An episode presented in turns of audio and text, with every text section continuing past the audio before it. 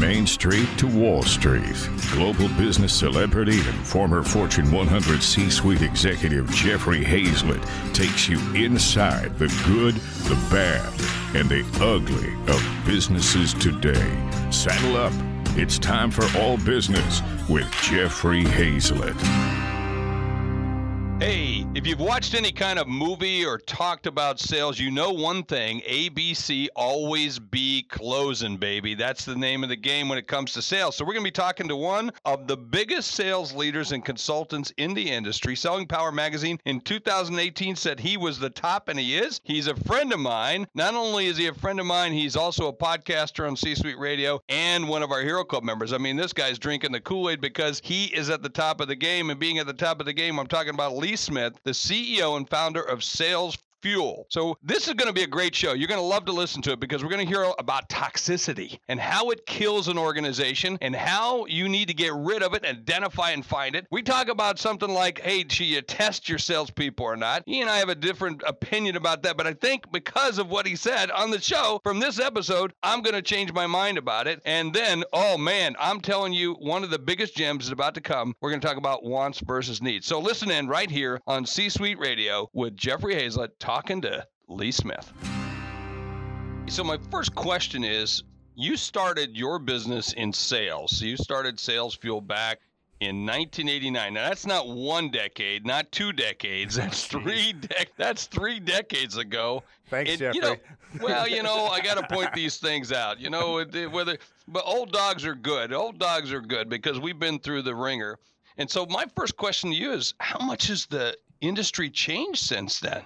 I mean, it's changed a ton. It's probably changed more in the last 10 years than it has in the previous 50. I, I- I can tell you that the most substantial change has been that back when I started, you know, the salesperson controlled the conversation and controlled the buying journey and that the customer journey, if you will. So you had to go through the salesperson and maybe hope that they would send you some information in the mail and follow up and call on you and tell you all about their product and everything like that. Now these days, though, the customer's in charge and they control the, the conversation. So they already know before they even want to talk to a salesperson. Uh, they've already been on the website. They've already read reviews and ratings and things of that nature. They've always uh, already have talking other people who have purchased the product. So they already have all that product knowledge. What they need the salesperson though to do is to think more analytically as far as okay, how can this help me solve a problem or how can this help me achieve a goal? And it's a much different situation for a salesperson these days than, than it was 30 years ago.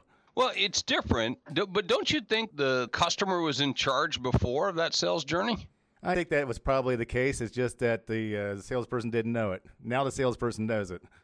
See, I, I think that's exactly the case. You know, I think just like social media showed us the customer's always been in control, and we thought we were in control of the mm-hmm. brand, you know, for a long time And social media. But but really, truly, the digital side of the world has changed this world, even on the sales side. Even though sales is still a very good applied skill and has a lot of intuition as well, but we also know you have to be a skilled practitioner in this. But digital has really changed that, right?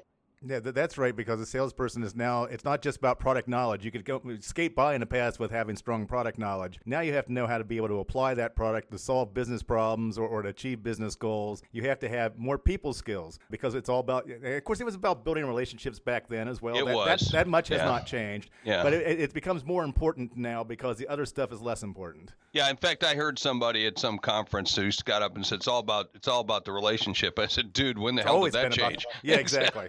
You know, so people, uh, some people think they've reinvented that. You know, so let's talk about this sales journey if we can, Lee, because now you've really got my my juices flowing on this creative side of it. The biggest thing I see that's changed in that sales journey, you know, from consideration all the way through to close, has been the speed of which the Oh, yeah. customer now approaches it. It's a much faster cycle, and and as you said before, many of those things are already decided before they talk to a salesperson. That's right. And so it, sometimes it's about correcting misinformation that they might have picked up somewhere else. It might be about filling in gaps uh, that, that they weren't aware of. But most importantly, though, it, it's about how this applies to your business. And, it, and it's really all about that. So it it's, becomes even more important that the salesperson understands that customer's business and more importantly, understands that their customer's customer and how that end user is actually going to be impacted by that. And then to be able then to matchmake, if you will, pro- their products and services then to be able to solve those problems and achieve those goals. Well, let's talk. I want to talk a little bit about closing rate because I'm I'm I, I would just got off my my sales forecast meeting this morning with my mm-hmm. team, and I'm fixated on close ratios and I'm fixated on you know qualified leads. So let's talk about a little bit about that. So there are some that believe that best in class companies close like 30% of their qualified leads, while the average company does about what I hear 20%. percent mm hmm What's a what's a successful close ratio to you or close rate to you? Well, in our company, it's actually actually above 50% now, and that could be good or that could be bad because that, that could mean that we're being so conservative as far as what we're allowing to go, through the sales funnel that we actually be, make those sales qualified leads that you know, that leads to a higher close ratio and, and maybe we could be a little bit more free swinging and, and perhaps generate more revenue for us. But for the way that we do it right now th- that's where it is. And, and, and because the, the, marketing does a great job at the top of the funnel and that we're nurturing leads and keeping people engaged you know, in the company and in the product then until they're ready to buy and then you know, once we get the buying signals and the hand raisers and everything like that obviously we're sales fuel so we know how to close so we know how, how to do discovery and mm-hmm. and how to solve problems. So it's like that. That's what we're good at. So yeah, we have a really good closing rate on that what are some of the big critical insights that salespeople are missing? You know, and if they're missing them, uh, how do you turn that ship around? I have a thing called a motivational stick, which is a mini Lou, a Louisville Slugger. yes. And, and, I actually write that on the. I have it written on the uh, on the baseball bat, and I hold it up in meetings sometimes. Now I know that's probably not the best kind of motivation to use. So, what are some of the critical insights that salespeople are missing, and and, and if they're missing them, what what do we have to do to turn them around? And here we've got got a replica, replica of Lucille, you know, Negan's bat in The Walking Dead, you know, with the barbed wire around it. So it's like I think we took that up a notch or something. There you go. The, the thing that, that in the salespeople that, that we work with and we train and, and that we consult with is that they're all business.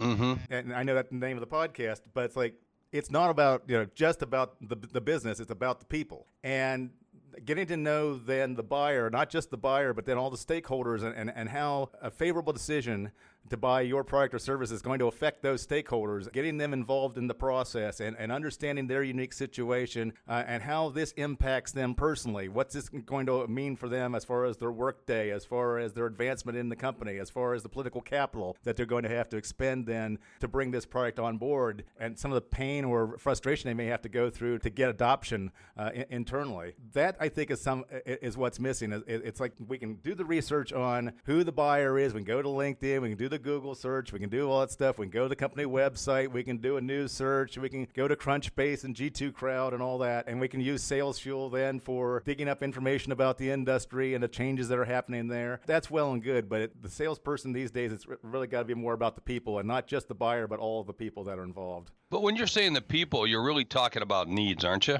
You know, I think more important than needs is wants. Oh, there you go. Is yeah. because, you know, it's like I need to eat a salad for lunch, but I want a slice of pizza. So guess what I'm going to have for lunch? So wants are definitely more powerful th- than needs. And so you have to really find out then what the buyer wants personally, maybe even more so than, than what the needs are. You know, I think that's. I, listen up, folks. What he just said. That's a gem. That's a goal. That's a keeper. I'll probably touch base on this at the end of the podcast. Would I even go so far as to say it's like we as salespeople do needs analysis? We need to be doing wants analysis. Well, I the, the difference here is exponential in terms of what you can charge, or exponential in, in how fast you can close the sales. And I want to make sure that we're pointing that out. You know, I I love needs, but I love the word that you use in terms of wants because that just takes it up a notch or two, baby. Mm-hmm. I mean, mm-hmm. that just says right there, that's the money. That's the money shot. That's the money closed. That's the money. That's where the money is. Because if somebody wants it more than needs it. you want that piece of chocolate cake. Right. You know, you know, as opposed to you need that piece of chocolate cake. No, okay? But wanting it is you'll kill your firstborn to get it, you know? you know?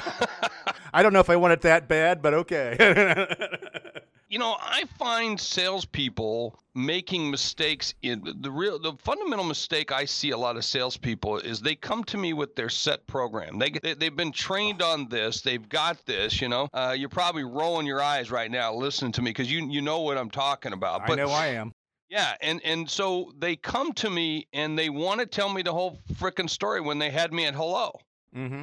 And you know, I had to do this yesterday with someone. I said, "Hey, look, you already sold me. Shut up." in sales, we always have called this in being able to think on your feet, but it's also about being able to act on your feet and being adaptive to the situation. And yeah, it's like if, if I know that I need to be short and to the point because it's a decision maker that doesn't have a lot of time, and I'm, I'm going to speak in bullet points, I'm going to get my point across, I'm going to get in, I'm going to get the yes, and I'm going to get out. But there's other types of people that prefer to get their information and, and do their business transactions in a different way. Some of them that need to be more creative and you know and paint the picture, and, and some people need to be more analytical. It's all about the numbers, numbers, numbers, and you have to again it goes back to the people. You have to know that communication style, if you will, of the buyers and the stakeholders to be able then to communicate in a way that you can be heard. That's so true, so true. I love that. That's a real gem. So e-commerce has disrupted this industry a lot in terms of sales and quite frankly marketing. And you know now, in fact, I'm watching marketing positions just come under attack because they're no longer wanting to call them chief marketing officers because it's changed so much. So e-commerce is continuing to cause this disruption. So how do you level the playing field for customers?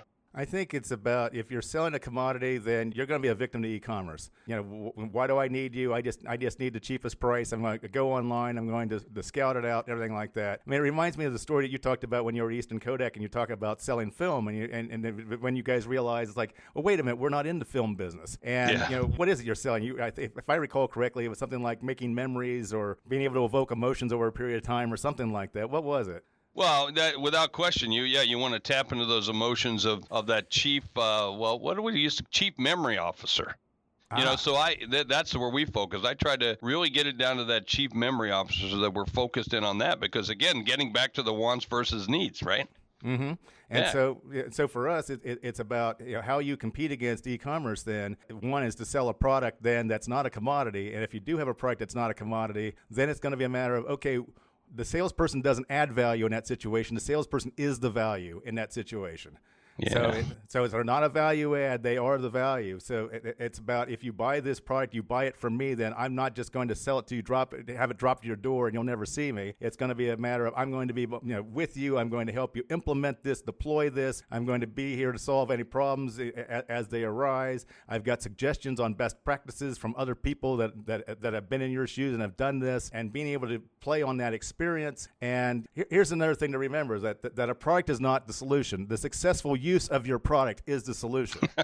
All right, so that's what makes the salesperson valuable in that, and that's how you compete against e-commerce. Amen, brother. Amen. And just like an idea, it doesn't mean squat. Doesn't mean shit unless you implement it. Gotta you know, an, I- an idea is nothing but air until you implement it, which is so true. C Suite Radio. If you're looking for plump lips that last, you need to know about Juvederm lip fillers. With Juvederm Volbella XC and Juvederm Ultra XC, your lip look, whether it's subtle or bold, can last up to one full year with optimal treatment and no additional maintenance. Find a licensed specialist and see if it's right for you at juvederm.com today. That's J U V E D E R M.com. Add fullness to lips in adults over 21 with Juvederm Volbella XC or Juvederm Ultra XC.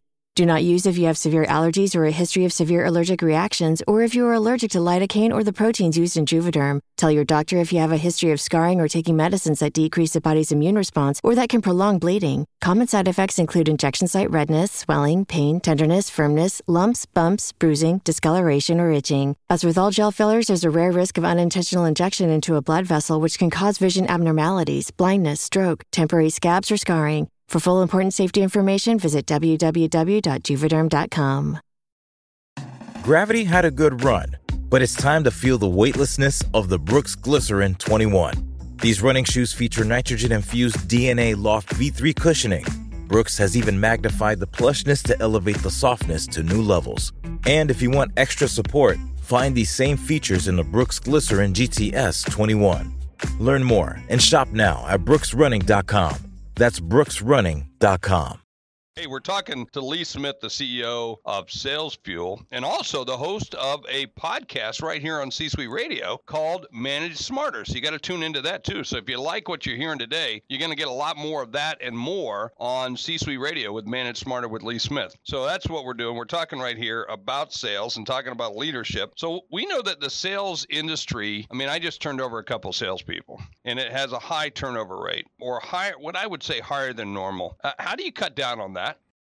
There's always going to be some turnover rate in sales because it's a difficult job. We go out, we get beat up every day. We hear the word no a lot. Then we get mm-hmm. beat up by our sales manager. Of course, the sales manager's getting beat up uh, by, by, by leadership at, at top. Yeah, by by me by me.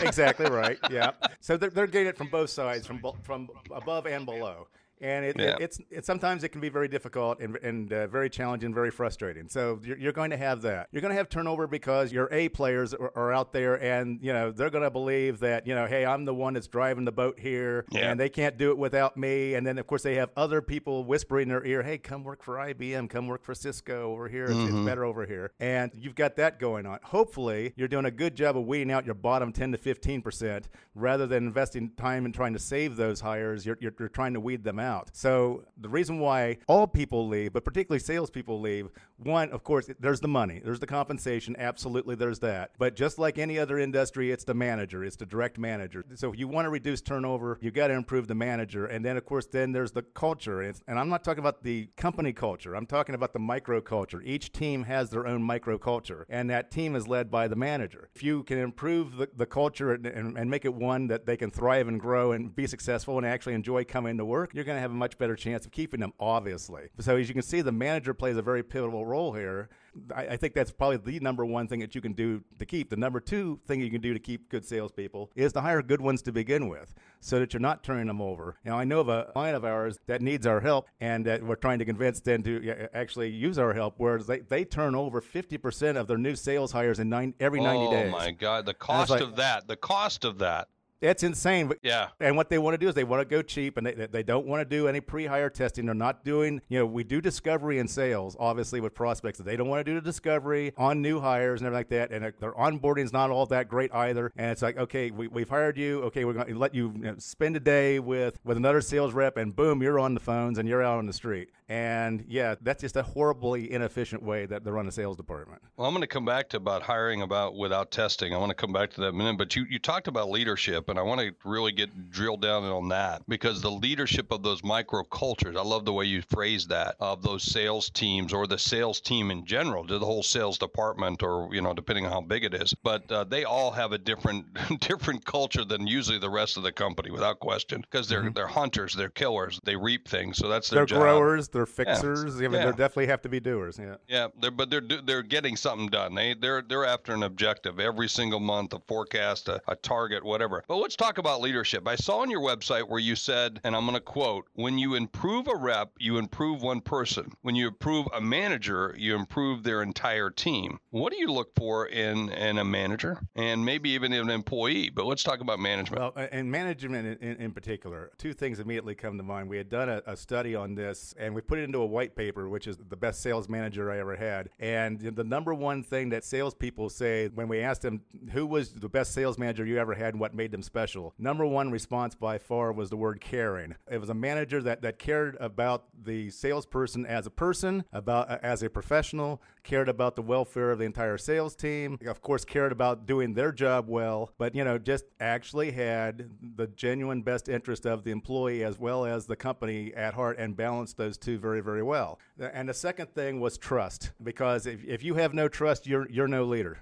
I'm not going to follow you if I can't trust where you, you know, where you're trying to lead me and, and why we're going there. And I would say then the third thing I look for is clarity. So the, a manager has to have a very very clear message, especially at the moment of assignment. And anytime an assignment is given, has to be crystal clear as far as what the objectives are, why we're doing this, what success looks like, what the deadline is, what the impact of it's going to be, and to be able to answer all questions at the moment of assignment. Then, so that that they are crystal clear and, and very good communicator is in that red. So those are the those are the top three things that good managers, good leaders have to have. That's that's a great outline of the the key pieces. What let me ask you: Would you hire a salesperson without testing them? No. Never. Not, not, not never. Never. Yeah. You, you believe in testing that much?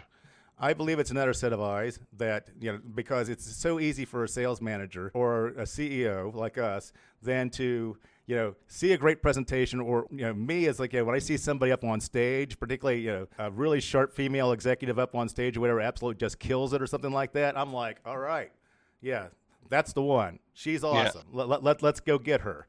And the thing is, is that that's you know that's in the moment. That, that that's that one thing, and it's so easy for us to be uh, excited about a candidate. Like after interviewing nine or ten others, like oh my god, thank God, finally one that doesn't suck. Yeah. And so we get so excited about that, we almost sell ourselves on on the candidate. Yeah. And the data, the analytics, what that does for it's another set of eyes. It has less bias. One, it, it does one of two things. It kind of says it resets us and goes, wait a minute, how come this data is saying this, but I don't see that? Mm-hmm. What's different here? Or the other thing, thing that it can do for you is like, oh, it just reaffirms that what I think I'm seeing, I'm actually seeing, and I feel actually even better about the hire. I read some a study by CSO Insights that shows that sales departments that use hiring tools actually feel 30% more confident in, in, in their sales hiring ability. And I it, and I believe if anything, that number's probably low. How about on a management? A management? Would you would you always test the management too? I absolutely would test the management because not only do I want to know uh, all the things that I just mentioned, but I want to know about their, their critical thinking. I want to know about their decision making capability. I want to know about their level of empathy and emotional intelligence. Here's the thing I, I believe that managers are leaders whether they want to be or not. Right. You know, so don't pull the Chuck Barkley on me away and say I am not a role model. It's like, well, because you have to model that behavior that you want your staff to have. So Right. you, so you got to be able to do that, and you're a leader. So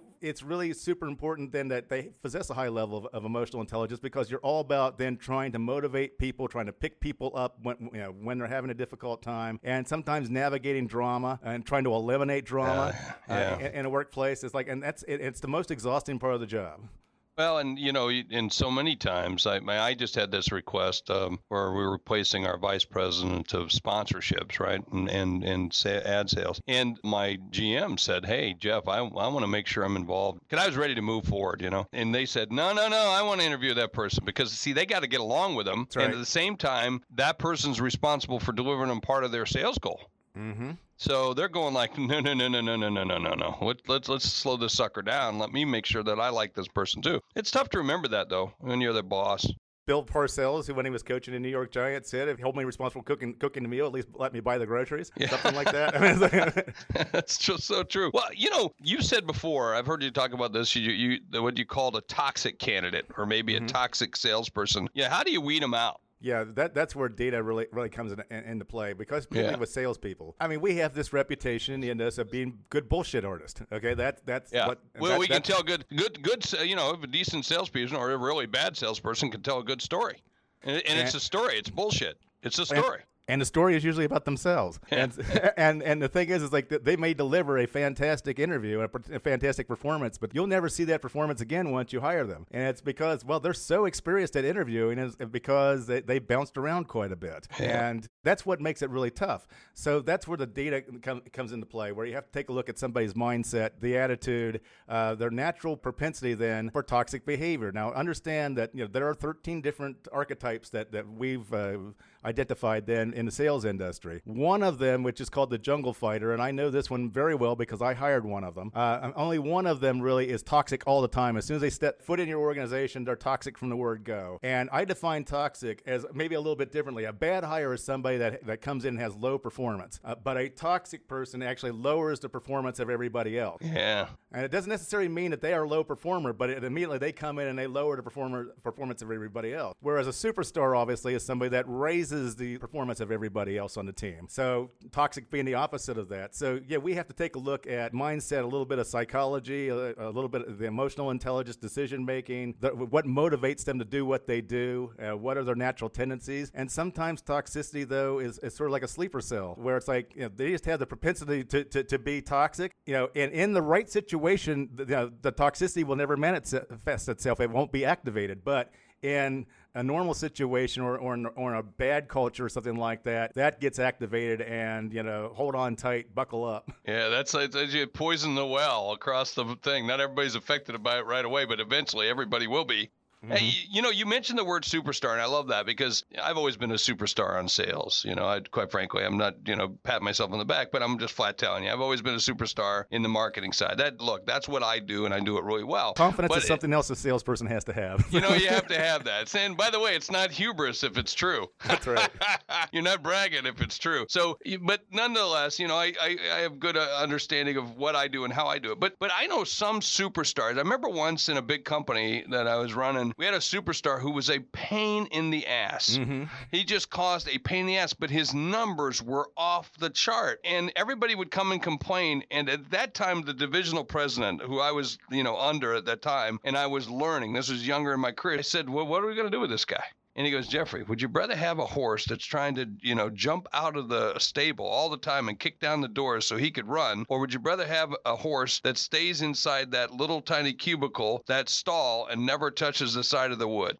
That's right. And what do you what do you say when I say something like that? What do you what do you what do you think about that? I said, let those horses run. That's what I say. I mean, that's. Yeah. Uh, I mean, now at the same point in time, you do have to take a look at uh, their impact on, on others on the team because if you bring in somebody that, that that's performing well, but they drag down the performance of everybody else on the team, you have to look at what the net impact of that that person is. Or So the it- drama factor. I call Exactly right. You know, the drama factor can be huge here. Like you prima donna, you sorry son of a bitch. You know, whatever you might want to say about that. Where I love you on this side, but god dang it, your your behavior on this side is causing too much of a problem. Yeah, you and I are Yeah. both Cy Wakeman fans or whatever, and she's Yeah. she's a drama researcher, and she talks about that all the time. That, that that your drama basically multiply that by three, and that offsets then whatever positives you bring to the table. Yeah, that's a I fact. I think she's dead Jack. right. Yeah, I think she's right too. Hey, well, listen, you know, I want to keep going, but we're running out of time. But let me give you a little shout out. Again, we're talking to Lee Smith here at Sales Fuel. And don't forget that he's got a great podcast called Manage Smarter on C Suite Radio. Anything, new projects you got coming up, Lee? As a matter of fact, we're, we're just launching one here this quarter, which is called Sales Fuel Hire. Uh, we started uh, with, with a product earlier in the year called Sales Fuel Coach, which is uh, developmental sales coaching, and it's a platform then that really uh, cures the, the problem of no one has en- enough time for sales coaching. Managers have so many responsibilities, and sales coaching is one of them. Sometimes that one falls by the wayside. So we developed this adaptive platform. When I say adaptive, it's different for every single person based on what their needs and wants are. And so we did that. And, but and a big part of that is, is understanding the person as an individual. So we, we, we do some testing up front on that. And invariably, when, since we've rolled that product out, people have been asking us like, well, this is this stuff is great. Can I use this for hiring people? I could see that this would be really useful to help me, you know, avoid making bad hires. And we kind of thought about, thought about, and we said, okay, yeah, we're going to do that. And so we rolled out Sales Fuel Hire. We, we, we've added a couple of, of assessments to that. We've added an AI engine, which then allows the manager then to evaluate the performance of all the people in all the various positions that they have, whether it be from an SDR to a, to a new business hunter to to, to account manager, you name it. And you know, so we, we take those evaluations of performance